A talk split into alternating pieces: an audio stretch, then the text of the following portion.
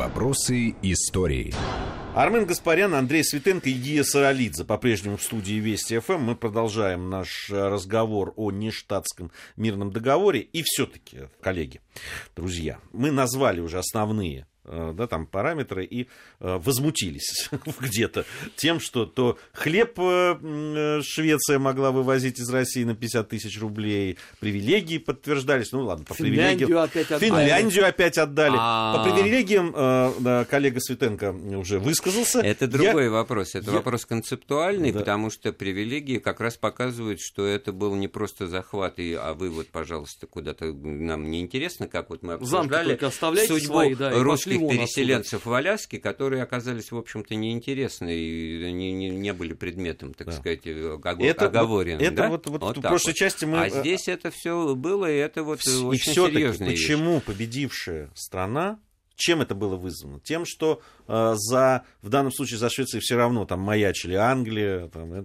и, и- и оказывали ей помощь, в, да, и в- том числе и в переговорах. Это какие-то дипломатические просчеты, может быть. А что значит Перед- просчеты? Не было же, Нет, я не бы не было стал же бы говорить, что это просчет. Ни один из современников никогда так не отзывался. Так, Нет, вот так все-таки в чем проблема? Так проблема в том, что мы, наверное, подменяем изначально понимание цены победы и, и смысла, так сказать, достижения чего-то 45-й, военными да. действиями, потому что речь о ликвидации Швеции как государства, об уничтожении шведов, не дай бог, Да, как таковых. Геноциде, А истреблении всех. взятие там Стокгольма и переименование его в Стекольну, как это было, значит, в русских источниках ранее, не стояла речь. Поэтому вот этот вот хлеб, который это нормально, это даже и хорошо, потому что восстанавливаются экономические связи и показатель того, что Демонстрировался уважение к условный, противнику. Это важно, И компенсация в 2 миллиона, простите, Ефимков вот тоже? Это, это я поднял, во-первых. Это Нет, вы, вы подняли, теперь, теперь ответьте. Да. Вы подняли, и А чего? здесь ничего, кроме Ну, того, Россия что... земли получила. Петра- Что в исторической- Мы же их отвоевали. Так вот, Нет, ничего, кроме Нет, того, что что это было... перспективе важнее, деньги или земли? Вот именно. А Конечно, Петра- земля всегда важнее. Деньги, они приходят и уходят. А для Петра это, конечно, был внутренний момент досады, который он мог бы, так сказать, вот что-то или просто заплатить, не тратя, так сказать, усилий. Ну, это выглядело бы тогда э, совершенно не... Ну, не факт, что продали факт, не Не факт, факт, бы, что продали, во-первых. Так что все нормально в этом смысле. Другое дело, что вот эти детали... То есть ничего унизительного нету. Я считаю, что нет. Это вот, понимаете, история э, в этом смысле это всегда какой-то набор э, возможностей, вот, который мо- и как политика это искусство возможного в предложенных обстоятельствах, что вот, вот, вот, вот с таким набором, в данном случае вот такой набор обстоятельств привел к заключению договора, в котором они просто нашли отражение. Да, с военной точки зрения мы сильнее, да, шведы во- во- вообще уже переходят в другую стадию развития государства и общества. Вот Карл XII это им последний, так сказать, э, последний солдат у них, так, последний воин. И все, они готовы жить, так сказать, на, на других основаниях в которых есть хлеб беспошлино, которых что-то в обратную сторону могут предоставить, там, я не- вплоть до Икеи сегодняшнего дня, да, и все нормально. И, конечно, они утрачивают свое доминирование даже на скандинавском полуострове. Вот, ну, Норвегия появляется как независимое государство, тоже, в общем, как результат отказа от такой вот э, политики. И, и Финляндия. Это же все Швеция была. До 1905 года Норвегии никакой не было.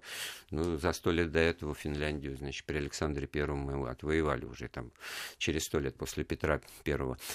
А, о, о чем речь идет? О том, что, конечно, это все было достижение. Это был прекрасный опыт, в котором надо было, надо всегда уметь сотрудничать в, в коллективе, понимая, что интересы могут совпадать, в чем-то не совпадать, и, и не надо капризничать здесь, не надо вставать в позу, ну, как в детском саду всегда есть кто-то один, который не, не умеет и не может играть вместе с другими, потому что он привык только выигрывать и, и забирать себе все. Так его в семье А воспитывают. это были, кстати, очень Вот. сложные А здесь переговоры. надо 24 уметь- статьи, между Конечно. прочим, согласовать. Это сейчас-то, по нынешним временам, э, не всякий раз удается, а по тем-то временам.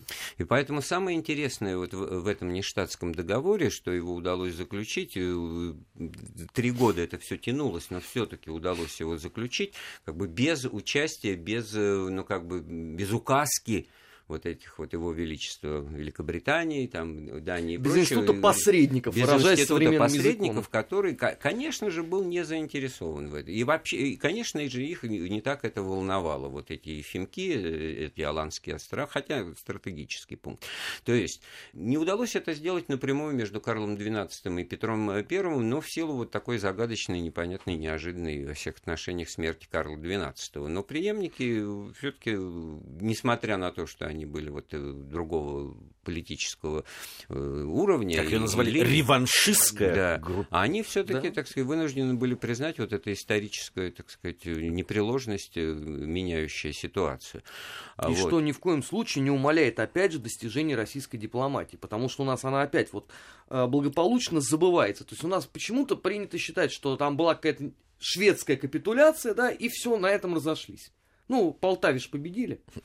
А то, что там несколько Гнутся лет, же шведы. Да, готовили какой-то Остерман, там какие-то статьи. Это же вот строго по Булгакову. Конгресс а кто- а кто каких-то. Ну, там, глава я- надо сказать, Яков Брюс э, Да. да. и Андрей Астерман. Да. Вот они а кто возглавляли. помнит, что в процессе. Северной войны наш союзник в лице Польши, а Польша это была специфическая по государственному устройству монархия выборная, выборная, не наследственная. Там выбрать могли кого угодно, и даже Иван Грозный туда баллотировался в свое время как кандидат. Значит, вот этот наш союзник Курфюрст Саксонский Август II, он же утратил, и он отрекся вот на фоне прихода Карла XII, вот этого триумфального для него тогда, который к Полтаве-то его и привел от трона польского, там Станислав Лещинский появился. Это отсюда вся эта вот кон- конфигурация, о которой мы про Мазепу говорим. Не, ну что говорить, большая война так. была, Вот. много И в этом смысле меняло. это все тоже вернулось опять и вот просто Я бы, конечно, еще вот э, исторический факт, э, который потом имел серьезные последствия, да и сейчас до сих пор э, очень муссируется и обсуждается с разных сторон. Это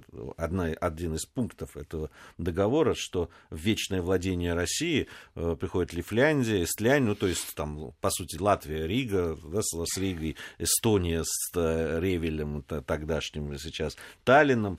Владимир и так Вольфович регулярно ссылается на этот документ. В разных ну, эфирах. Ну, ну, трудно не ссылаться, действительно. Чего уж там говорить. Международный Ну, договор. так, Ратифицированный. Ратифицированный. А что тут скажешь? Был в свое время вечный э, мир с Польшей за- заключен, который закончился тем, что Польшу ликвидировали как государство, и значительную часть вошла в состав Российской империи, а другие в состав Пруссии и Австро-Венгрии, так сказать. Могли бы поляки тоже этот документ показывать 1676 года. Так они и показывают. Они Говорят, что что- все время нас предаете и Ну, пилите. Это как бы вот с этой точки зрения все справедливо. потом Ну, последуют. они, они, они почему-то одной стороне все время больше предъявляют этих претензий.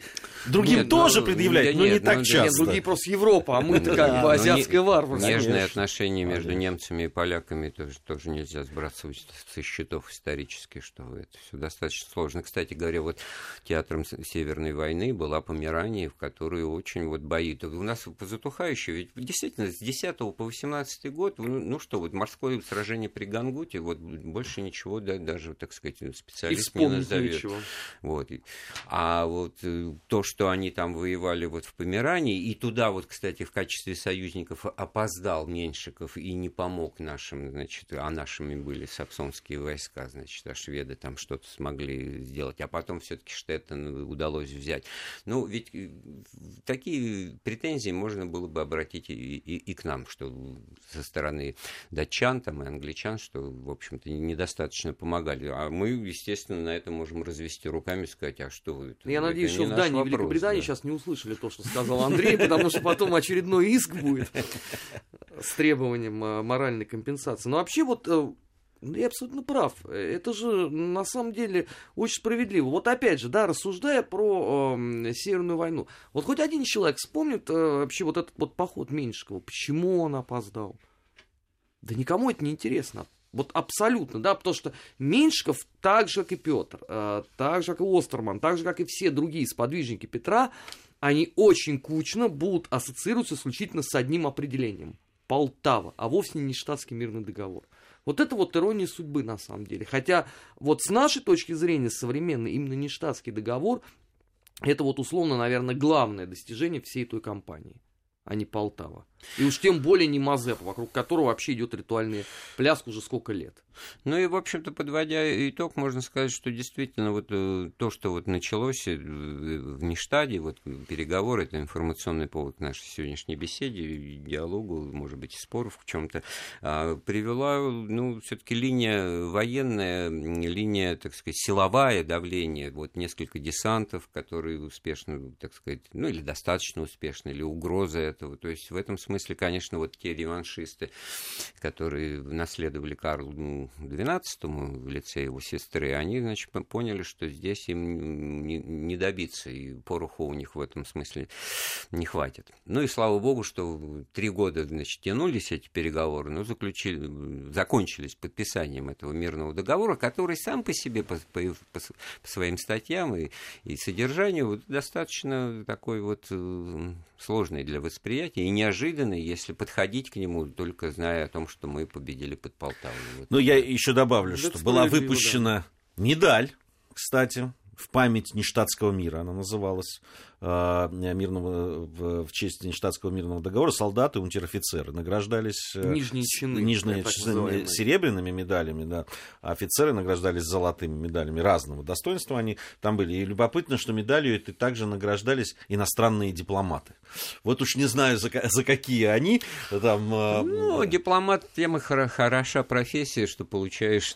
Ну, это чистый пиар, ход, выражаясь современным языком. Спасибо большое за разговор. Армен Гаспарян, член Центрального совета военно-исторического общества, Андрей Светенко, историк, наш обозреватель, Гия Саралидзе были в студии Вести ФМ. Надеюсь, что через неделю мы вновь с вами встретимся в рамках программы «Вопросы истории».